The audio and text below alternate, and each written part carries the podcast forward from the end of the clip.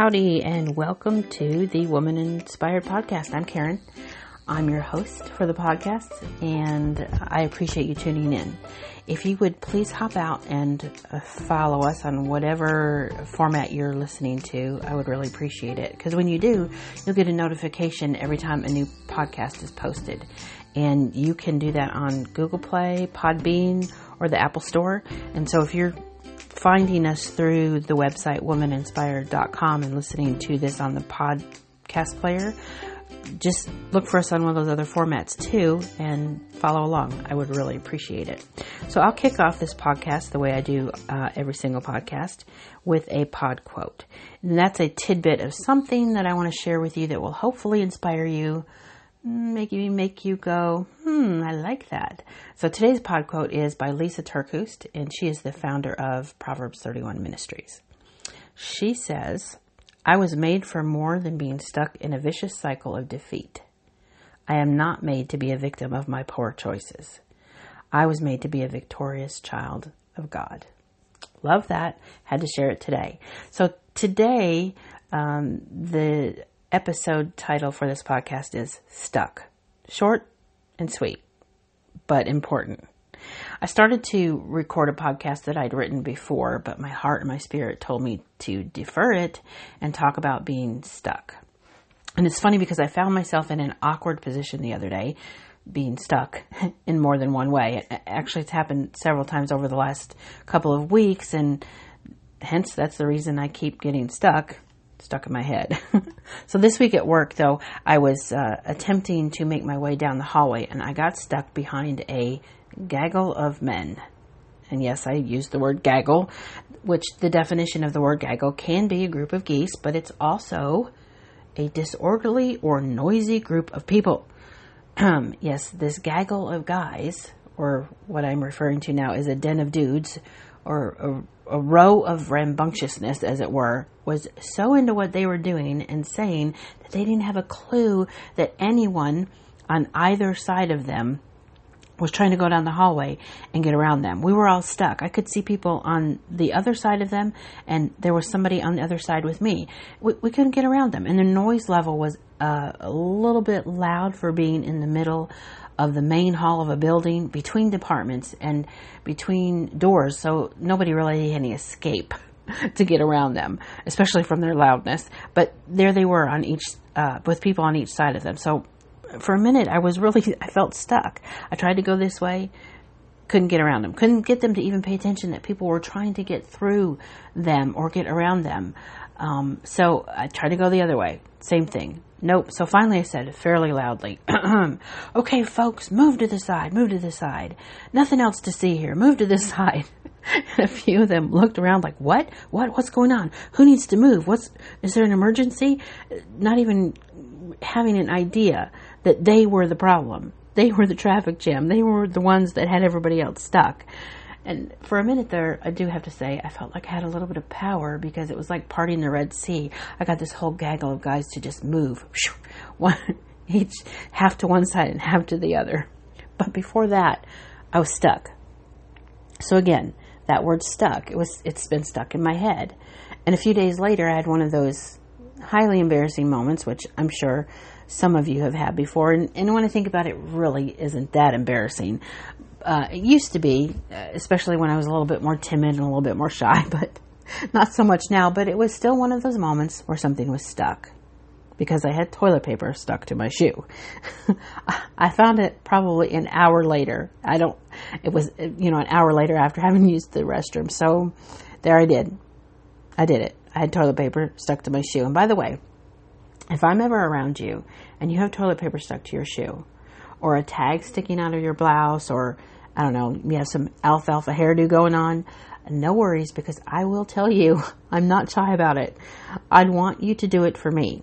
I'll tell you kindly and I'll be discreet about it, but I promise you I will not let you go all day long with spinach in your teeth or your skirt tucked up in the back of your Spanx. Okay?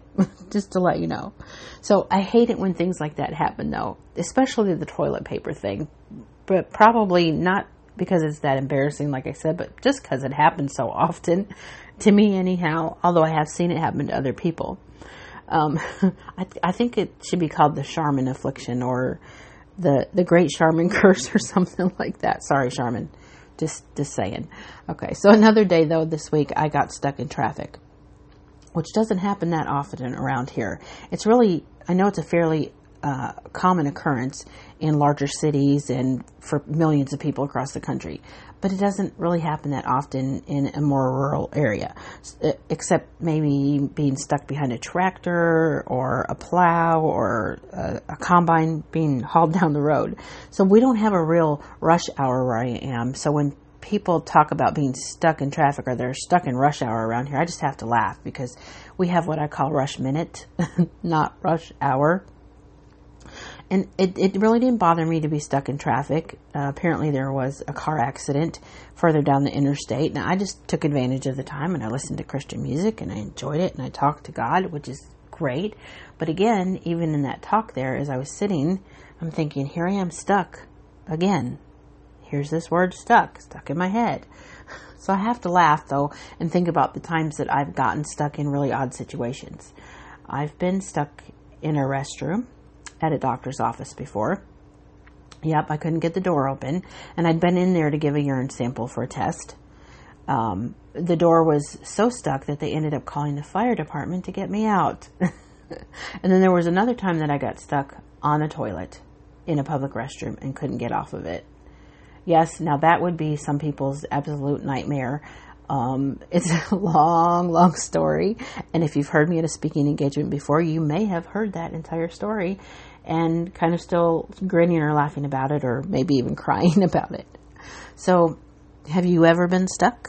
Maybe you got stuck doing something you didn't want to do or go, you know, stuck going someplace you didn't want to go. Maybe you felt obligated. Or maybe you got gum stuck to the bottom of your shoe. Or you were stuck in an awkward position, physically or socially. And if you if you've listened to any of my podcasts before, then you'll know that I once got stuck to the windshield and the side of my car. yep, I got frozen to them. Um, hopefully that hasn't happened to you as well. It's a very rare thing, I'm sure. but it's true. I got stuck. And um, I remember once when I was in middle school, my mom was a newspaper reporter, and she had to go to an interview and interview a congressman. She met him and his staff at this outdoor cafe, and they had these old, you know, director style chairs. They were kind of bar height, director style chairs that fold up. Well, she sat down and the chair folded up on her and it fell over and she got stuck in that chair. Thankfully, she and the congressman both had a good laugh about it and she wasn't hurt. But talk about getting stuck and being embarrassed. And that makes me wonder if getting stuck um, has something to do with genetics. But I wonder too, have you ever had something stuck in your teeth where it hurts? Oh my gosh, isn't it awful? That little teeny tiny thing can hurt so much, like a, a kernel of popcorn wedged between your teeth. It's horrible. And and that, but that's not the worst to me. Um, the worst to me is um, having something stuck and not realizing it, and then an hour or two later, you look in the mirror and you've got this big ugly thing stuck in your teeth and maybe you've been up talking to a whole bunch of people and you think, oh my gosh, again, why didn't somebody tell me that? Pull me to the side, please, please, please pull me to the side if something like that happens. So, and ladies, I can't talk about being stuck without talking about the obvious. You, some of you may know where I'm headed with this, right? The whole idea of being stuck or things getting stuck. One of the worst things is to have a pair of panties that's not fitting correctly or that's not getting along too well with your pants, and then those panties decide to retreat to the safety of a crevice you don't want them to head to. Now that that's not fun. It's extremely uncomfortable. Sometimes it hurts, and it almost always feels like um, sandpaper or something else going on there. It's not fun. And but but I have to say, bless all of you women who find things, find um, things like thongs um, and G strings extremely comfortable, but I'm just not having any of it. Dental floss does not belong in certain places on my body. It only belongs between my teeth. So when I was thinking about this idea of being stuck, I recalled a time, though I think it was about three years ago, when I was traveling for a speaking engagement and I was in the Atlanta, Georgia area. My speaking engagement was just a little bit south of there, but I'd stopped just inside Atlanta and thought I would get out and stretch my legs. So I, I popped into a grocery store to get a few things to take with me down to the hotel where I would be staying. Um, so I was in the store, and there was this mom and her adorable little girl in front of me. This little girl had been sitting in the cart, but she was kind of getting antsy and moving about. So her mom lifted her up out of the cart. She was this just this little adorable, precocious little thing, probably about three years old, maybe two and a half, three years old, I'd say. And she kept dancing about. She was moving her hips from side to side and she was walking funny and she was kind of walking in circles around her mom and then holding onto the side of the cart. Um, and in this little tiny voice, she said, stuck, stuck, mommy, stuck. And then she'd do this little dance again. And I just started to giggle because I thought, oh, that poor little baby's panties are stuck where they shouldn't be. And she's trying to tell her mom to get them out of there. Well, her mom apparently thought the same thing.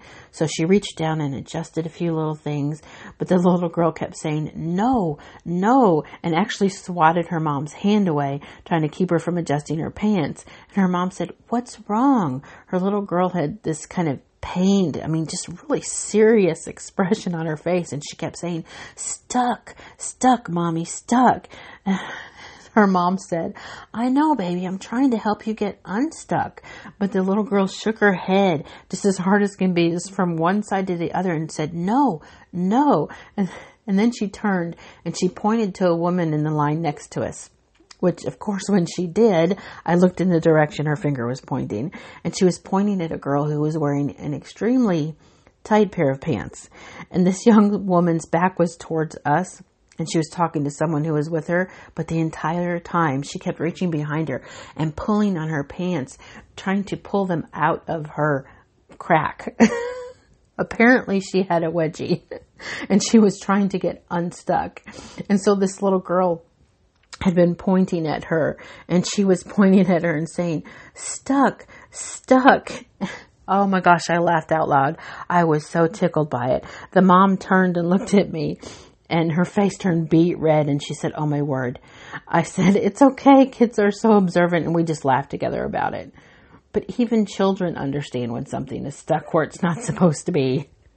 And bless this little girl's heart. She must have a lot of empathy for that poor girl who was in the, uh, the aisle next to us um, with something stuck where it shouldn't be. anyway, it was very funny. But I'd have to say, though, that one of the probably funniest instances of something being stuck that I have personally witnessed took place with a friend of mine from high school. He was trying to superglue something, and he got the lid to the superglue tube stuck between his thumb and his index finger. He was trying to get them unstuck, but made it worse, and he ended up supergluing his thumb and two fingers together. My dad had been trying to use fingernail polish remover to help release the glue, when my friend said all of a sudden, um, I need to use the bathroom. And my dad said, Well, you're on your own with that one. Good luck. it was so funny.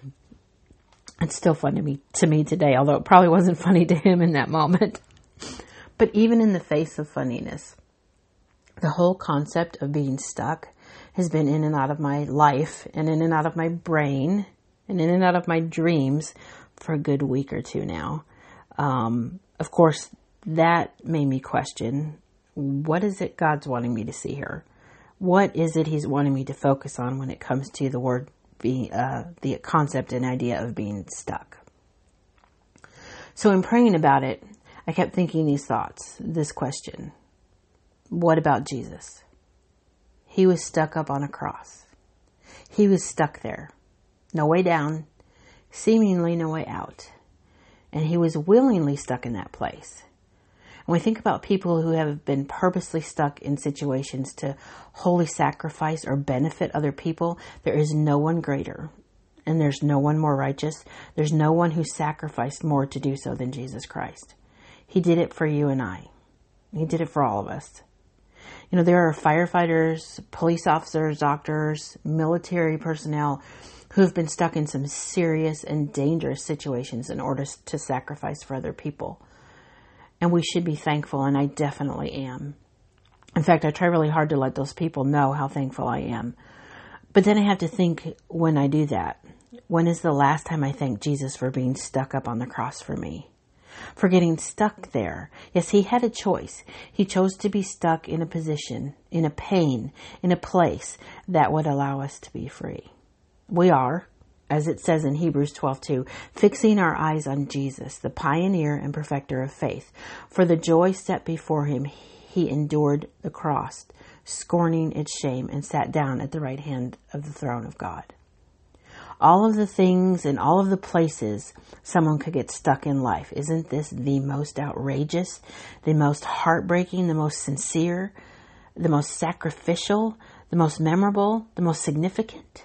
the most phenomenal, eternal, compassionate, passionate, earth shaking, soul breaking, unbelievable, yet so believable place in the history of the world. But it's true. The death and the resurrection isn't just real, but so is the ascension.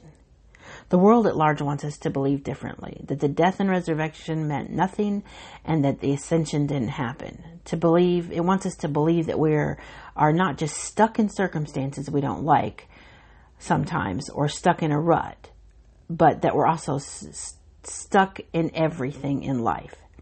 It doesn't want us to just focus on getting frustrated over little things like being stuck to the pavement via gum or stuck in an awkward position, but the world at large and evil wants us to feel like we're stuck in bodies that deteriorate with no hope, that we're stuck in a void of nothingness with no soul, no savior, no eternal life, that we're stuck under a moon and stars that were just randomly, inexplicably created from nothing, and then all that nothingness up and decided it needed to be instantly uh, uh, something else in order to survive, and boom, here we are.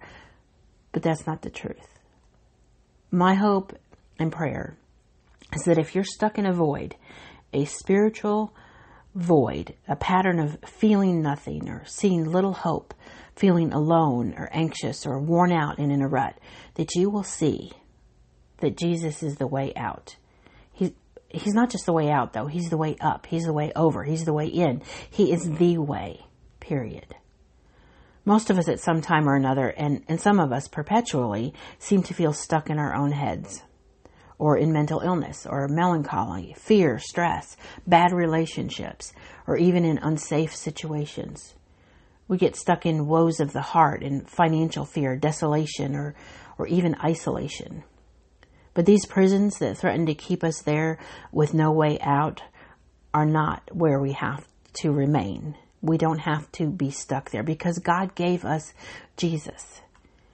He gave us someone to talk to, to pray to, to lean on, to seek out in the most difficult times. And wherever it is you feel stuck, I know without a shadow of a doubt that He can get you out and give you hope. And He'll give you that hope until He helps you out of wherever it is and whatever it is you feel stuck in. I have this quote that I absolutely love, and it's by Joni Eareckson Tada. I share it with women when I'm talking about running on empty and how we can feel stalled.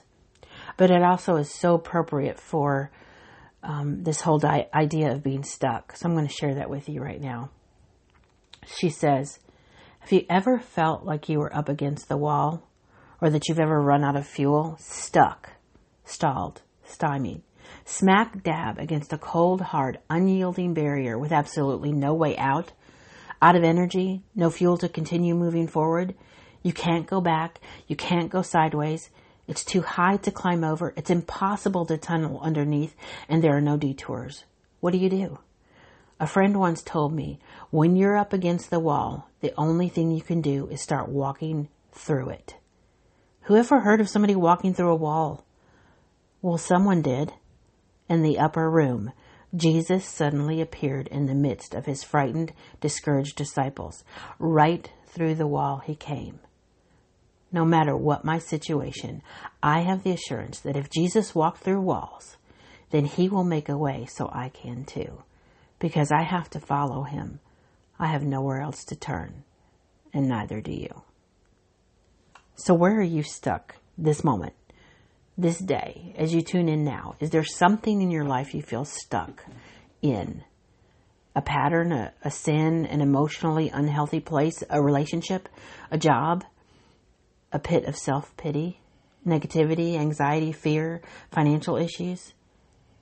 More importantly, I really feel like I have to ask you have you taken it to the Lord lately? Have you left it with the Lord? Have you asked Him to help you out of this place you feel stuck?